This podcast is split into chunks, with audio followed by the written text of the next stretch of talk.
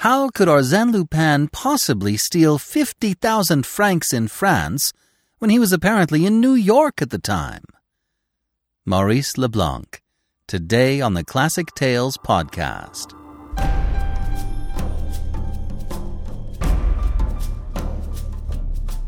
Welcome to the Classic Tales podcast. Thank you for listening. The Classic Tales podcast is listener supported. If you enjoy listening to the Classic Tales, please consider becoming a supporting member. It helps support the podcast, and it's a great way to build out your library of classic audiobooks. By making a monthly donation of just $5, you'll receive a corresponding thank you code for an $8 discount off any audiobook order. Donate $10 or more, and you get a $17 discount. You win, and we get to keep going strong. Go now to ClassicTalesAudiobooks.com and become a member today. You can also purchase our app or shop for t shirts and other merchandise.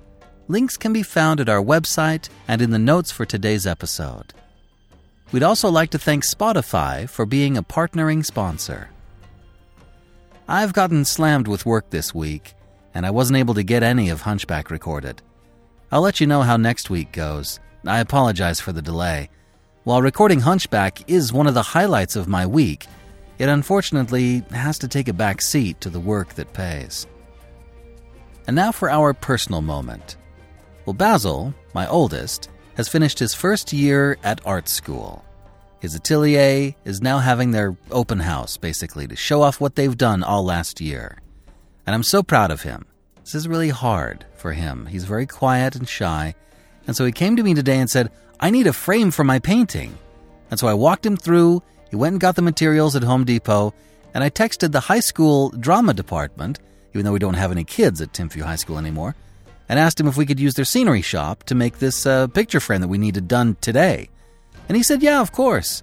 So Basil and I went over and we cut all of the pieces. It is amazing how much engineering goes into making a picture frame. There's so many things you need to get exactly right. So we went over and we spent a couple hours today making a picture frame for his big reveal at his uh, atelier's open house. I hope it goes well for him tomorrow. I'm very, very excited. Seven is also doing well. He's gotten the lead in a play at Utah Valley University and spunky little Goldberry stood up and had to have kind of a run in with her music teacher. The teacher wanted her to do something she was not comfortable with, it was too high. And so she decided she needed to stand up and choose a lower song that was in her range that she was comfortable with. And she got it. It was really scary for her, but she she did it. She is she's really something else. So, that's how the Harrisons are doing this week. Thank you for listening. And by the way, if you like today's story, I have the first two complete audiobooks of the Arsène Lupin series Arsène Lupin Gentleman Burglar and Sherlock Holmes vs. Arsène Lupin, available at the website, classictalesaudiobooks.com. And now, The Infernal Trap by Maurice Leblanc.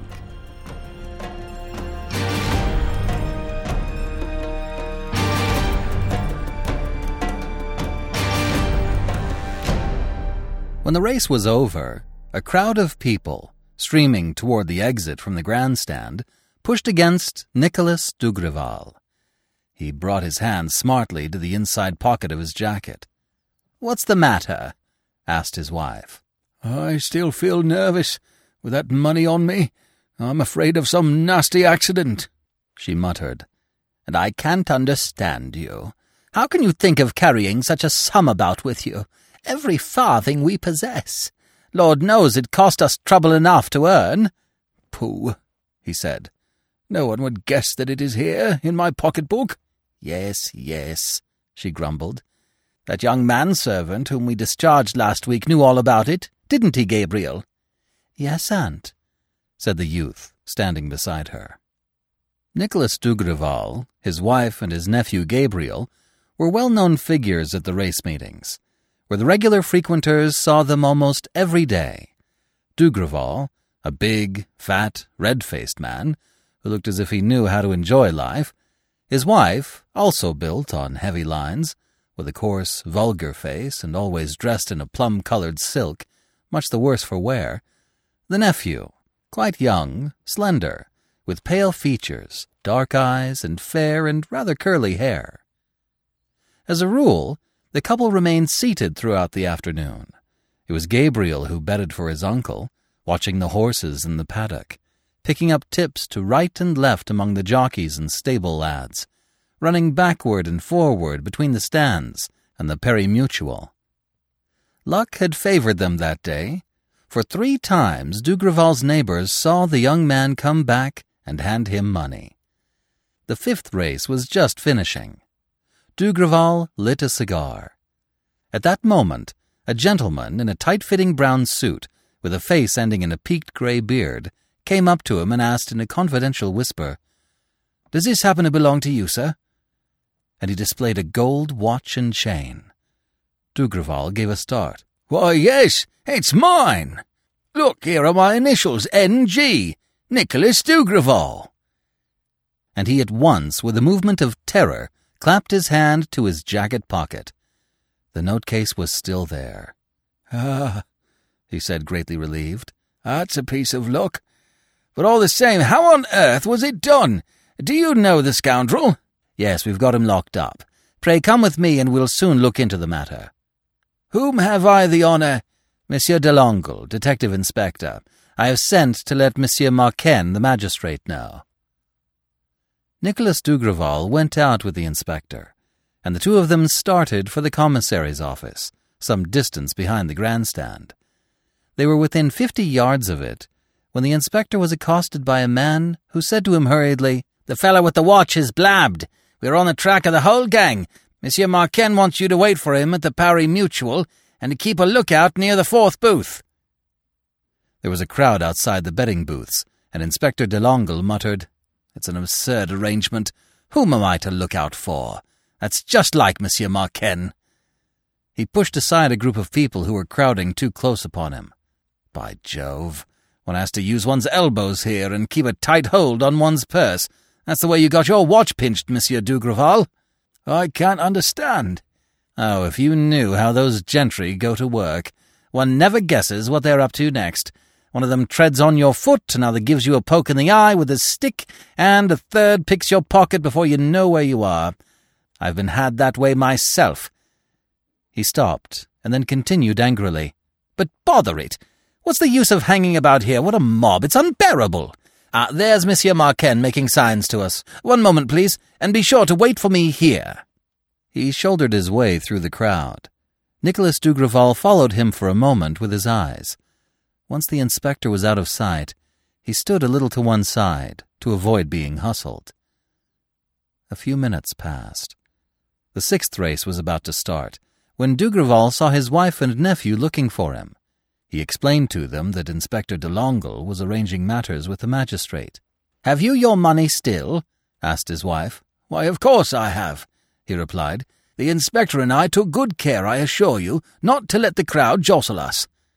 He felt his jacket, gave a stifled cry, thrust his hand into his pocket, and began to stammer inarticulate syllables, while Madame Dugrival gasped in dismay. What is it? What's the matter? Stolen, he moaned. The pocketbook. The fifty notes. It's not true, she screamed. It's not true. Yes, the inspector, a common sharper. He's the man. She uttered absolute yells. Thief! Thief! Stop thief! My husband's been robbed! Fifty thousand francs! We are ruined! Thief! Thief! In a moment they were surrounded by policemen and taken to the commissary's office. Dugrival went like a lamb, absolutely bewildered. His wife continued to shriek at the top of her voice, piling up explanations, railing against the inspector. Have him looked for! Have him found! A brown suit, a pointed beard! Oh, that villain! To think what he's robbed us of! Fifty thousand francs! Why, why, Dugrival, what are you doing? With one bound, she flung herself upon her husband. Too late. He had pressed the barrel of a revolver against his temple. A shot rang out. Dugrival fell. He was dead. The reader cannot have forgotten the commotion made by the newspapers in connection with this case. nor how they jumped at the opportunity once more to accuse the police of carelessness and blundering. Was it conceivable that a pickpocket could play the part of an inspector like that, in broad daylight and in a public place, and rob a respectable man with impunity? Nicholas Dugrival's widow kept the controversy alive, thanks to her jeremiads and to the interviews which she granted on every hand. A reporter had secured a snapshot of her in front of her husband's body, holding up her hand and swearing to revenge his death. Her nephew Gabriel was standing beside her, with hatred pictured in his face. He too had appeared, in a few words uttered in a whisper, but in a tone of fierce determination, had taken an oath to pursue and catch the murderer. The accounts described the humble apartment which they occupied at the Batignolles, and as they had been robbed of all their means, a sporting paper opened a subscription on their behalf. As for the mysterious Delangle, he remained undiscovered. Two men were arrested, but had to be released forthwith. The police took up a number of clues, which were at once abandoned. More than one name was mentioned, and lastly, they accused Arsène Lupin, an action which provoked the famous burglar's celebrated cable, dispatched from New York six days after the incident. Protest indignantly against calumny invented by baffled police. Send my condolences to unhappy victims instructing my bankers to remit them fifty thousand francs. Lupin. True enough, on the day after the publication of the cable, a stranger rang at Madame Dugrival's door and handed her an envelope. The envelope contained fifty thousand franc notes. This theatrical stroke was not at all calculated to allay the universal comment, but an event soon occurred which provided any amount of additional excitement. Two days later, the people living in the same house as Madame Dugrival and her nephew were awakened at four o'clock in the morning by horrible cries and shrill calls for help. They rushed to the flat. The porter succeeded in opening the door. By the light of a lantern carried by one of the neighbors, he found Gabriel stretched at full length in his bedroom, with his wrists and ankles bound and a gag forced into his mouth. While in the next room, Madame Dugrival lay with her life's blood ebbing away through a great gash in her breast. She whispered, The money. I've been robbed. All the notes. Gone. And she fainted away. What had happened? Gabriel said, and as soon as she was able to speak, Madame Dugrival completed her nephew's story, that he was startled from his sleep by finding himself attacked by two men one of whom gagged him, while the other fastened him down. He was unable to see the men in the dark, but he heard the noise of the struggle between them and his aunt. It was a terrible struggle, Madame Dugrival declared. The ruffians, who obviously knew their way about, guided by some intuition, made straight for the little cupboard containing the money, and in spite of her resistance and outcries, laid hands upon the bundle of banknotes. As they left, one of them, whom she had bitten in the arm, stabbed her with a knife, whereupon the men had both fled. Which way? she was asked. Through the door of my bedroom, and afterward, I suppose, through the hall door. Impossible. The porter would have noticed them. For the whole mystery lay in this. How had the ruffians entered the house, and how did they manage to leave it? There was no outlet open to them. Was it one of the tenants? A careful inquiry proved the absurdity of such a supposition. What then? Chief Inspector Ganimard, who was placed in special charge of the case, confessed that he had never known anything more bewildering. It is very much like Lupin, he said, and yet it's not Lupin. No, there's more in it than meets the eye. Something very doubtful and suspicious. Besides, if it were Lupin, why should he take back the fifty thousand francs which he sent? There's another question that puzzles me. What is the connection between the second robbery and the first, the one on the race course? The whole thing is incomprehensible, and I have a sort of feeling, which is very rare in me, that it is no use hunting. For my part, I give it up. The examining magistrate threw himself into the case with heart and soul. The reporters united their efforts with those of the police. A famous English sleuth hound crossed the channel. A wealthy American, whose head had been turned by detective stories, offered a big reward to whosoever should supply the first information leading to the discovery of the truth. Six weeks later, no one was any the wiser. The public adopted Ganimard's view, and the examining magistrate himself grew tired of struggling in a darkness which only became denser as time went on. And life continued as usual with Dugrival's widow. Nursed by her nephew, she soon recovered from her wound.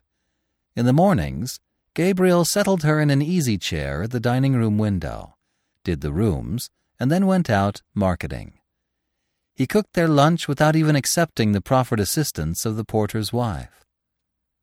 Worried by the police investigations, and especially by the requests for interviews, the aunt and nephew refused to see anybody. Not even the portress, whose chatter disturbed and wearied Madame Dugrival, was admitted. She fell back upon Gabriel, whom she accosted each time that he passed her room. Take care, Monsieur Gabriel. You're both of you being spied upon. There are men watching you. Why, only last night my husband caught a fellow staring up at your windows. Nonsense, said Gabriel. It's all right. That's the police protecting us. One afternoon, at about four o'clock, there was a violent altercation between two costermongers at the bottom of the street. The porter's wife at once left her room to listen to the invectives which the adversaries were hurtling at each other's heads.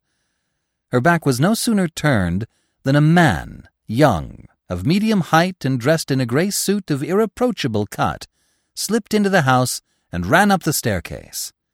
When he came to the third floor, he rang the bell. Receiving no answer, he rang again. At the third summons, the door opened. Madame Dugrival? he asked, taking off his hat. Madame Dugrival is still an invalid and unable to see anyone, said Gabriel, who stood in the hall. It's most important that I should speak to her. I am her nephew, and perhaps I could take her a message. Very well, said the man. Please tell Madame Dugrival that an accident has supplied me with valuable information concerning the robbery from which she has suffered, and that I should like to go over the flat and ascertain certain particulars for myself.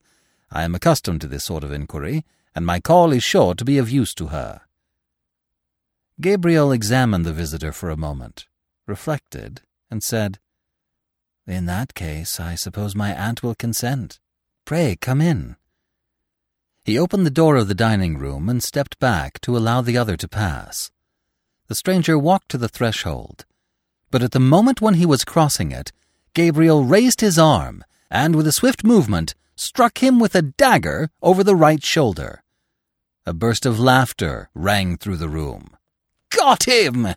cried Madame Dugrival, darting up from her chair. Well done, Gabriel! But I say you haven't killed the scoundrel, have you? I don't think so, Aunt. It's a small blade, and I didn't strike him too hard. The man was staggering, with his hands stretched in front of him and his face deathly pale. You fool, sneered the widow. So you've fallen into the trap, and a good job, too. We've been looking out for you a long time. Come, my fine fellow, down with you. You don't care about it, do you? You can't help yourself, you see. That's right, one knee on the ground before the missus. Now the other knee. How well we've been brought up. Crash! There we go on the floor. Lord, if my poor Dugrival could only see him like that. And now, Gabriel, to work. She went to her bedroom and opened one of the doors of a hanging wardrobe filled with dresses. Pulling these aside, she pushed open another door which formed the back of the wardrobe and led to a room in the next house. Help me carry him, Gabriel, and you'll nurse him as well as you can, won't you? For the present, he's worth his weight in gold to us, the artist. The hours succeeded one another. Days passed. One morning, the wounded man regained a moment's consciousness. He raised his eyelids and looked around him. He was lying in a room larger than that in which he had been stabbed, a room sparsely furnished, with thick curtains hanging before the windows from top to bottom. There was light enough, however, to enable him to see young Gabriel Dugrival seated on a chair beside him and watching him. Ah, it's you, youngster, he murmured. I congratulate you, my lad. You have a sure and pretty touch with the dagger. And he fell asleep again. That day and the following days, he woke up several times, and each time he saw the stripling's pale face, his thin lips and his dark eyes, with the hard look in them. You frighten me, he said. If you have sworn to do for me, don't stand on ceremony, but cheer up for goodness sake. The thought of death has always struck me as the most humorous thing in the world, whereas with you, old chap, it simply becomes lugubrious. I prefer to go to sleep. Good night. Still, Gabriel, in obedience to Madame Dugrival's orders, continued to nurse him with the utmost care and attention. The patient was almost free from fever and was beginning to take beef tea and milk. He gained a little strength and jested. When will the convalescent be allowed his first drive? Is the bath chair there? Why, cheer up, stupid. You look like a weeping willow contemplating a crime. Come, just one little smile for Daddy. One day, on waking, he had a very unpleasant feeling of constraint. After a few efforts, he perceived that, during his sleep, his legs, chest, and arms had been fastened to the bedstead with thin wire strands that cut into his flesh at the least movements. Ah, he said to his keeper, this time it's the great performance. The chicken's going to be bled. Are you operating, Angel Gabriel? If so, see that your razor's nice and clean, old chap. The antiseptic treatment, if you please. But he was interrupted by the sound of a key grating in the lock. The door opposite opened, and Madame Dugrival appeared. She approached slowly, took a chair, and producing a revolver from her pocket, cocked it, and laid it on the table by the bedside. Rrr, said the prisoner. It might be at the ambigu. Fourth act, the traitor's doom, and the fair sex to do the deed. The hand of the Graces, what an honour! Madame Dugrival, I rely on you not to disfigure me. Hold your tongue, Lupin. Ah, so you know. By Jove, how clever we are. Hold your tongue, Lupin. There was a solemn note in her voice that impressed the captive and compelled him to silence. He watched his two jailers in turns. The bloated features and red complexion of Madame Dugrival formed a striking contrast with her nephew's refined face. But they both wore the same air of implacable resolve. The widow leant forward and said, Are you prepared to answer my questions? Why not? Then listen to me. How did you know that Dugrival carried all his money in his pocket? Servants' gossip? a young manservant whom we had in our employ. Was that it? Yes. And did you steal Dugrival's watch in order to give it back to him and inspire him with confidence? Yes. She suppressed a movement of fury. You fool! You fool! What? You rob my man, you drive him to kill himself, and instead of making tracks to the uttermost ends of the earth and hiding yourself, you go on playing Lupin in the heart of Paris. Did you forget that I swore, on my dead husband's head, to find his murderer? That's what staggers me, said Lupin. How did you come to suspect me? How? Why, you gave yourself away. I did. Of course. The fifty thousand francs. Well, what about it? The present. Yes, a present which you gave cabled instructions to have sent to me, so as to make believe you were in America on the day of the races. A present, indeed. What humbug! The fact is, you didn't like to think of the poor fellow whom you had murdered. So you restored the money to the widow, publicly, of course, because you love playing to the gallery and ranting and posing, like the mountebank that you are. And That was all very nicely thought out.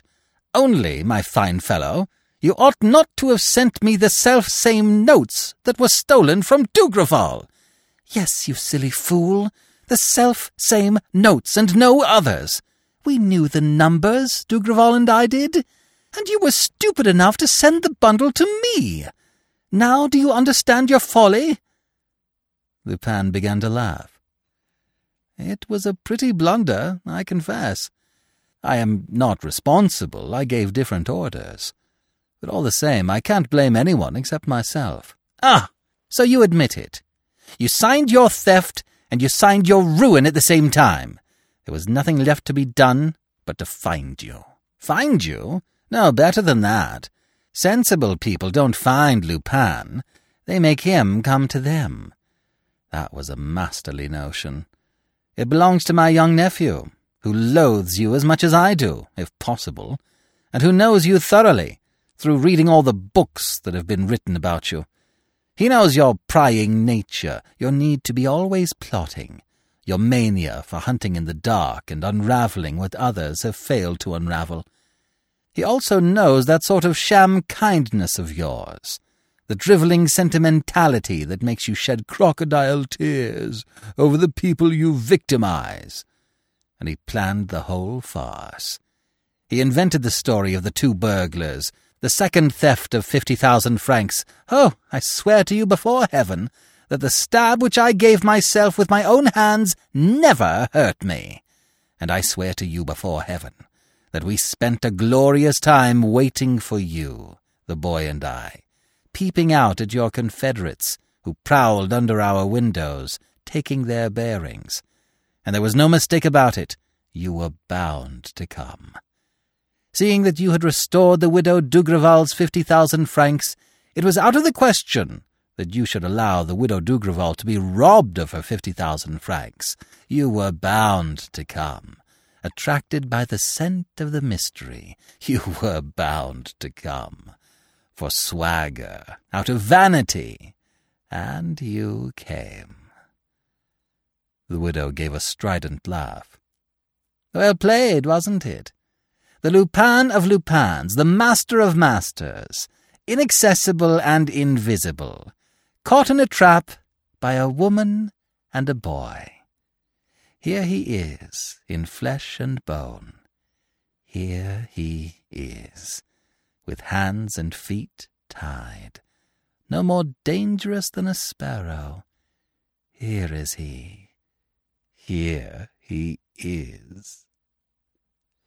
She shook with joy and began to pace the room, throwing sidelong glances at the bed, like a wild beast that does not for a moment take its eyes from its victim. And never had Lupin beheld greater hatred and savagery in any human being. Enough of this prattle, she said. Suddenly restraining herself, she stalked back to him, and in a quite different tone, in a hollow voice, laying stress on every syllable.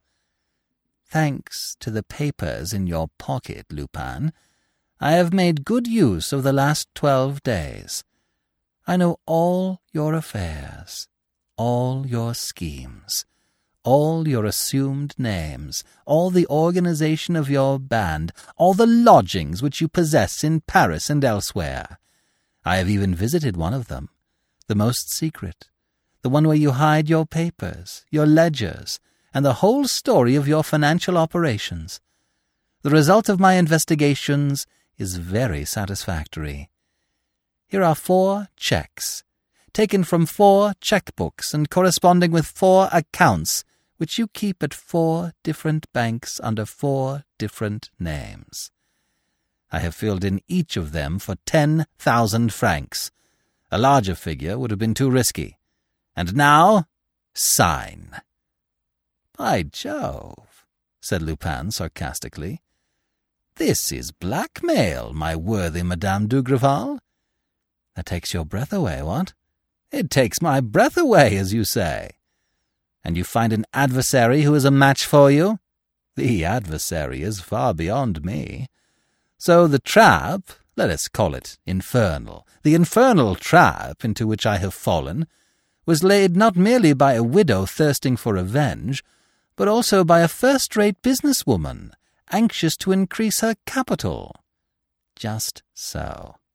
My congratulations. And while I think of it, used Monsieur Dugrival, perhaps, to, uh... You have hit it, Lupin. After all, why conceal the fact? It will relieve your conscience. Yes, Lupin. Dugrival used to work on the same lines as yourself. Oh, not on the same scale. We were modest people. A louis here, a louis there, a purse or two which we trained Gabriel to pick up at the races. And in this way we made our little pile, just enough to buy a small place in the country. I prefer it that way, said Lupin. That's all right. I'm only telling you so that you may know that I am not a beginner, and that you have nothing to hope for. A rescue? No. The room in which we now are communicates with my bedroom. It has a private outlet of which nobody knows. It was Dugrival's special apartment. He used to see his friends here. He kept his implements and tools here, his disguises, his telephone even, as you perceive. So there's no hope, you see. Your accomplices have given up looking for you here. I have sent them off on another track. Your goose is cooked. Do you begin to realize the position? Yes. Then sign the checks. And when I have signed them, shall I be free? I must cash them first. And after that? After that, on my soul, as I hope to be saved, you will be free. I don't trust you. Have you any choice? That's true. Hand me the checks. She unfastened Lupin's right hand, gave him a pen, and said, Don't forget that the four checks require four different signatures, and that the handwriting has to be altered in each case. Never fear. He signed the checks. Gabriel, said the widow, it is ten o'clock. If I am not back by twelve, it will mean that this scoundrel has played me one of his tricks. At twelve o'clock, blow out his brains. I am leaving you the revolver with which your uncle shot himself. There are five bullets left out of six. That will be ample. She left the room, humming a tune as she went. Lupin mumbled, I would not give twopence for my life. He shut his eyes for an instant, and then, suddenly, said to Gabriel, How much? and when the other did not appear to understand, he grew irritated. I mean what I say, how much? Answer me, can't you? We drive the same trade, you and I. I steal, thou stealest, we steal. So we ought to come to terms. That's what we are here for. Well, is it a bargain? Shall we clear out together? I will give you a post in my gang, an easy, well-paid post. How much do you want for yourself? Ten thousand? Twenty thousand? Fix your own price. Don't be shy. There's plenty to be had for the asking. An angry shiver passed through his frame as he saw the impassive face of his keeper. Oh, the beggar won't even answer. Why, you can't have been so fond of old Dugrival as all that. Listen to me. If you consent to release me... But he interrupted himself. The young man's eyes wore the cruel expression which he knew so well. What was the use of trying to move him? Hang it all, he snarled. I'm not going to croak here like a dog. Oh, if I could only... Stiffening all his muscles, he tried to burst his bonds, making a violent effort that drew a cry of pain from him, and he fell back upon his bed, exhausted. Well, well, he muttered, after a moment. It's as the widow said. My goose is cooked. Nothing to be done. De profundis, Lupin. A quarter of an hour passed. Half an hour. Gabriel, moving closer to Lupin, saw that his eyes were shut, and that his breath came evenly, like that of a man sleeping. But Lupin said, Don't imagine that I'm asleep, youngster. No, People don't sleep at a moment like this. Only I am consoling myself. Needs must, eh? And then I am thinking of what is to come after. Exactly. I have a little theory of my own about that. You wouldn't think it to look at me, but I believe in metempsychosis, in the transmigration of souls. It would take too long to explain, however. I say, boy, suppose we shook hands before we part. You won't? Then goodbye. Good health and a long life to you, Gabriel. He closed his eyelids and did not stir again before Madame Dugrival's return. The widow entered with a lively step. At a few minutes before twelve, she seemed greatly excited. I have the money, she said to her nephew. Run away. I'll join you in the motor down below. But I don't want your help to finish him off. I can do that alone. Still, if you feel like seeing the sort of face a rogue can pull, pass me the weapon. Gabriel handed her the revolver, and the widow continued. Have you burnt our papers? Yes. Then to work. And as soon as he's done for, be off. The shots may bring the neighbors. They must find both the flats empty. She went up to the bed. Are you ready, Lupin? Ready's not the word. I'm burning with impatience. Have you any request to make of me? None. Then, one word, though. What is it? If I meet Dugrival in the next world, what message am I to give him from you? She shrugged her shoulders and put the barrel of the revolver to Lupin's temple. That's it, he said. And be sure your hand doesn't shake, my dear lady. It won't hurt you, I swear. Are you ready? At the word of command, eh? One, two, three. The widow pulled the trigger. A shot rang out. Is this death? said Lupin. That's funny. I should have thought it was something much more different from life. There was a second shot. Gabriel snatched the weapon from his aunt's hands and examined it. Oh, he exclaimed.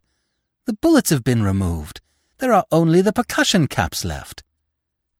His aunt and he stood motionless for a moment, and confused. Impossible! she blurted out. Who could have done it? An inspector? The examining magistrate? She stopped, and in a low voice, Hark! I hear a noise. They listened, and the widow went into the hall. She returned, furious, exasperated by her failure and by the scare which she had received. There's nobody there. It must have been the neighbors going out. We have plenty of time. Ah, Lupin, you are beginning to make merry. The knife, Gabriel! It's in my room. Go and fetch it.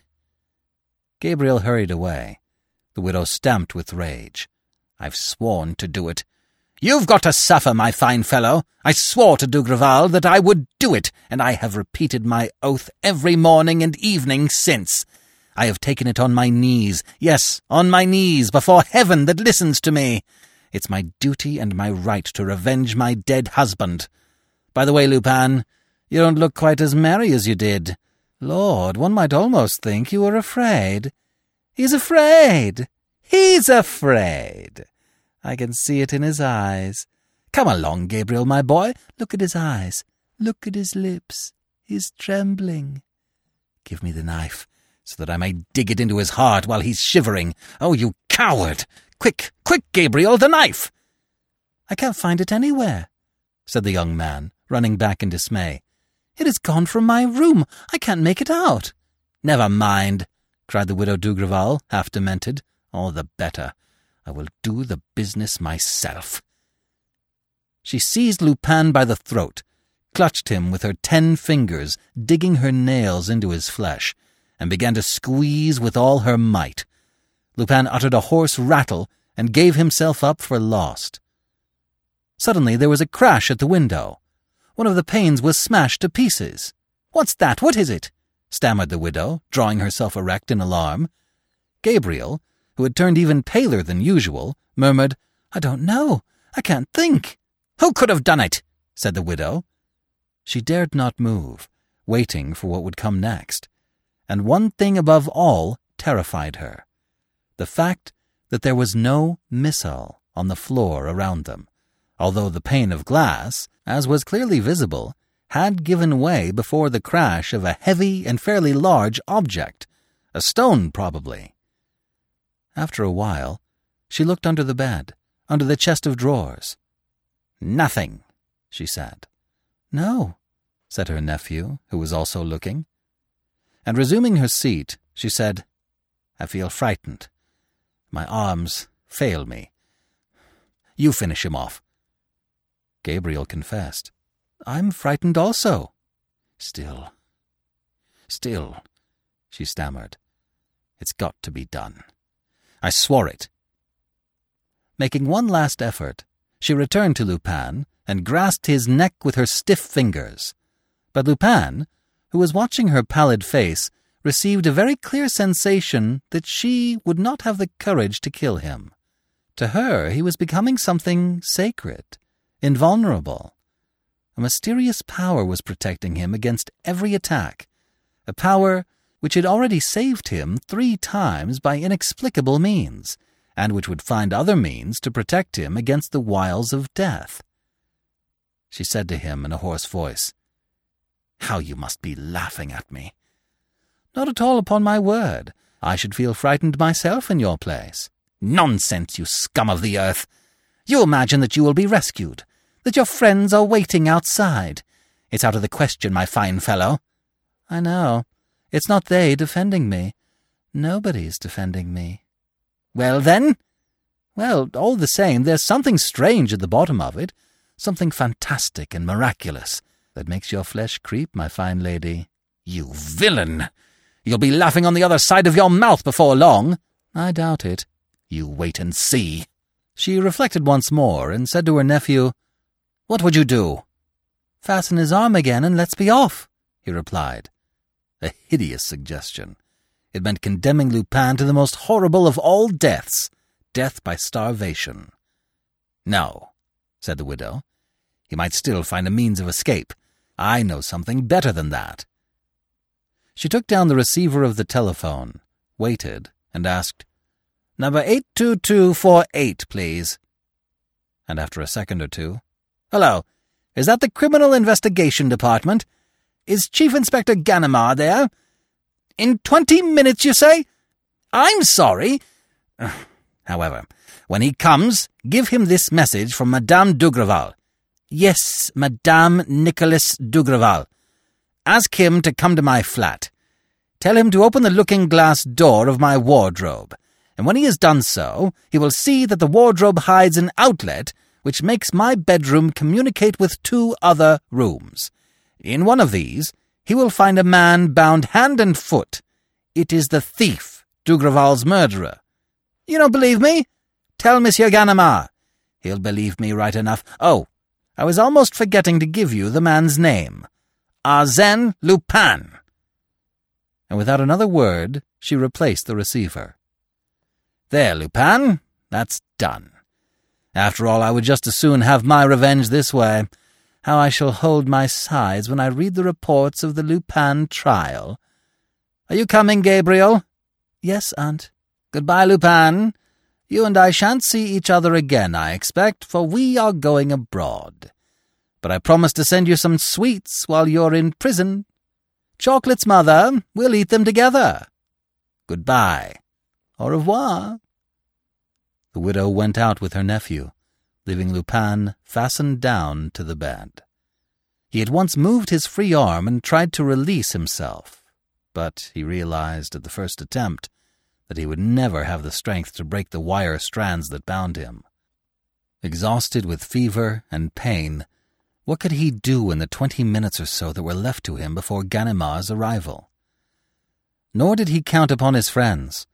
True, he had been thrice saved from death, but this was evidently due to an astounding series of accidents, and not to any interference on the part of his allies. Otherwise, they would not have contented themselves with these extraordinary manifestations, but would have rescued him for good and all. No, he must abandon all hope. Ganimard was coming. Ganimard would find him there. It was inevitable. There was no getting away from the fact. And the prospect of what was coming irritated him singularly. He already heard his old enemy's jibes ringing in his ears. He foresaw the roars of laughter with which the incredible news would be greeted on the morrow. To be arrested in action, so to speak, on the battlefield, by an imposing detachment of adversaries was one thing, but to be arrested, or rather picked up, scraped up, gathered up, in such condition was really too silly.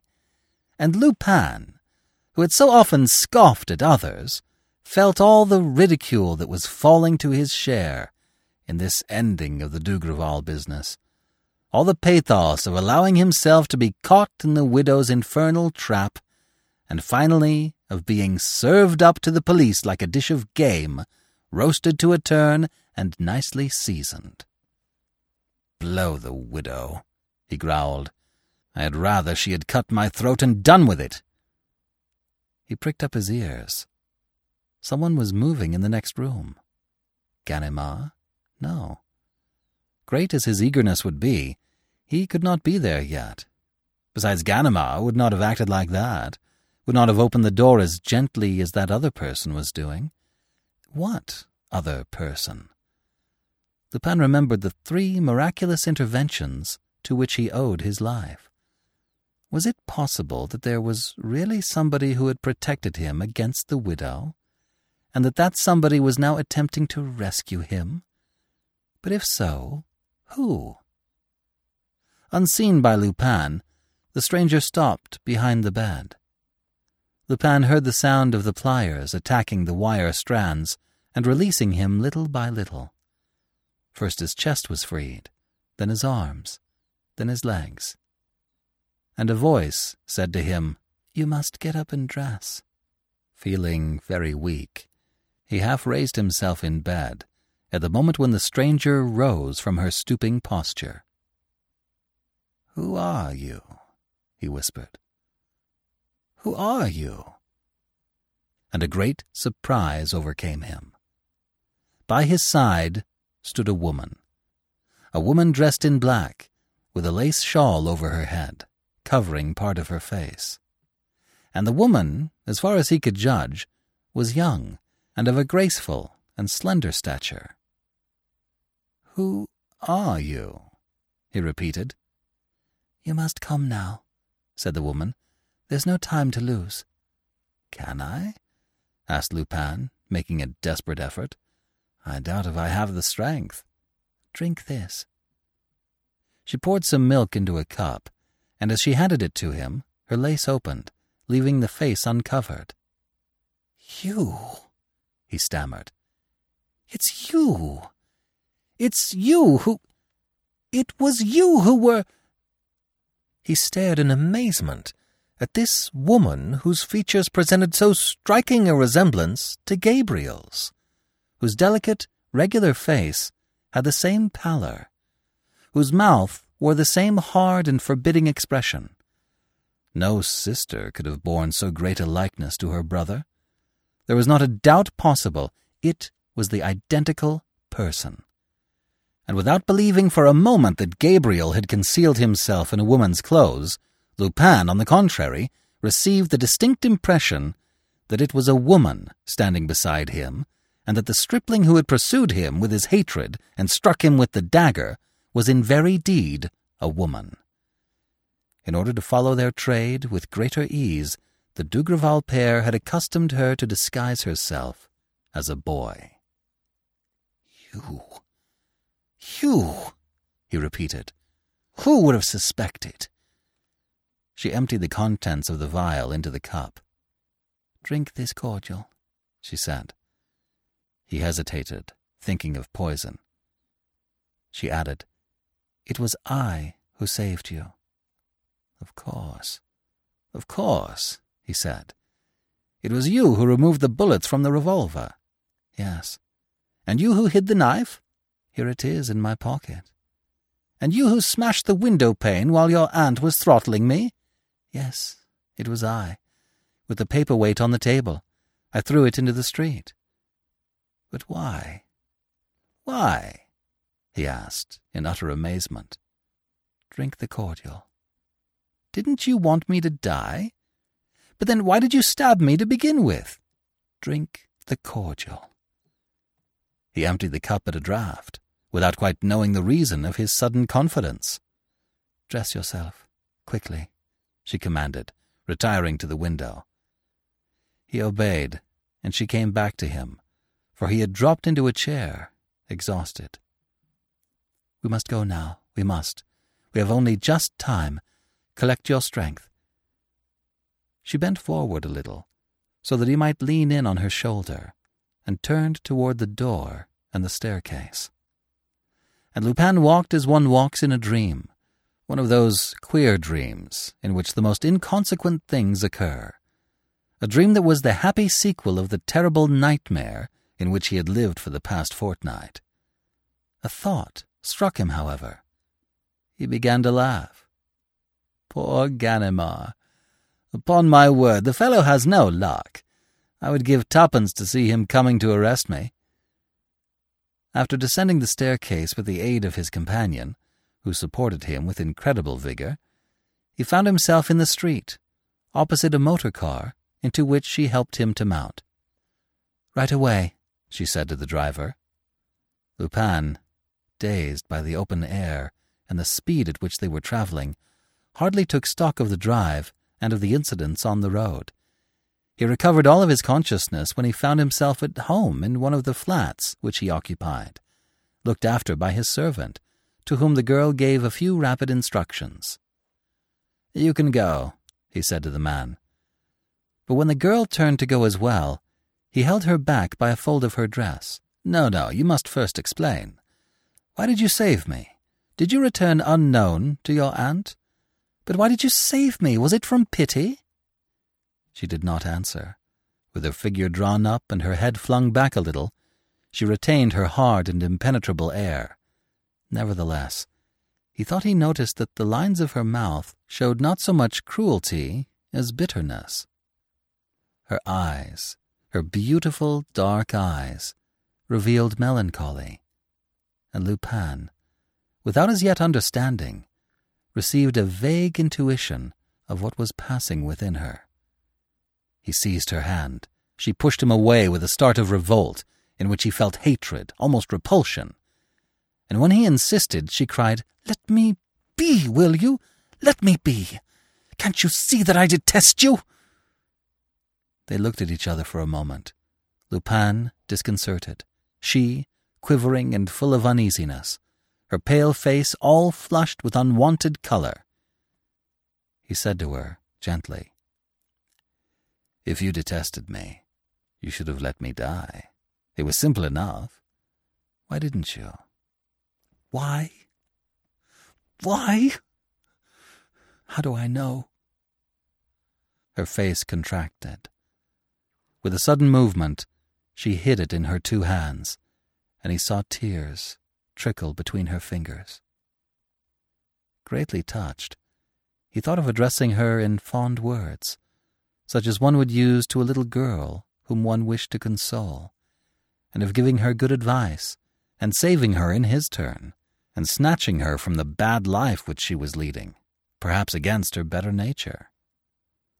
But such words would have sounded ridiculous coming from his lips, and he did not know what to say, now that he understood the whole story, and was able to picture the young woman sitting beside his sick bed, nursing the man whom she had wounded, admiring his pluck and gaiety, becoming attached to him, falling in love with him, and thrice over, probably in spite of herself, under a sort of instinctive impulse, amid fits of spite and rage, saving him from death. And all this was so strange, so unforeseen. Lupin was so much unmanned by his astonishment that this time he did not try to retain her when she made for the door, backward, without taking her eyes from him. She lowered her head, smiled for an instant, and disappeared. He rang the bell quickly. Follow that woman, he said to his man. Oh, no, stay where you are. After all, it is better so. He sat brooding for a while, possessed by the girl's image. Then he revolved in his mind all that curious, stirring, and tragic adventure in which he had been so very near succumbing. And taking a hand glass from the table, he gazed for a long time, and with a certain self complacency, at his features, which illness and pain had not succeeded in impairing to any great extent. Good looks count for something after all, he muttered.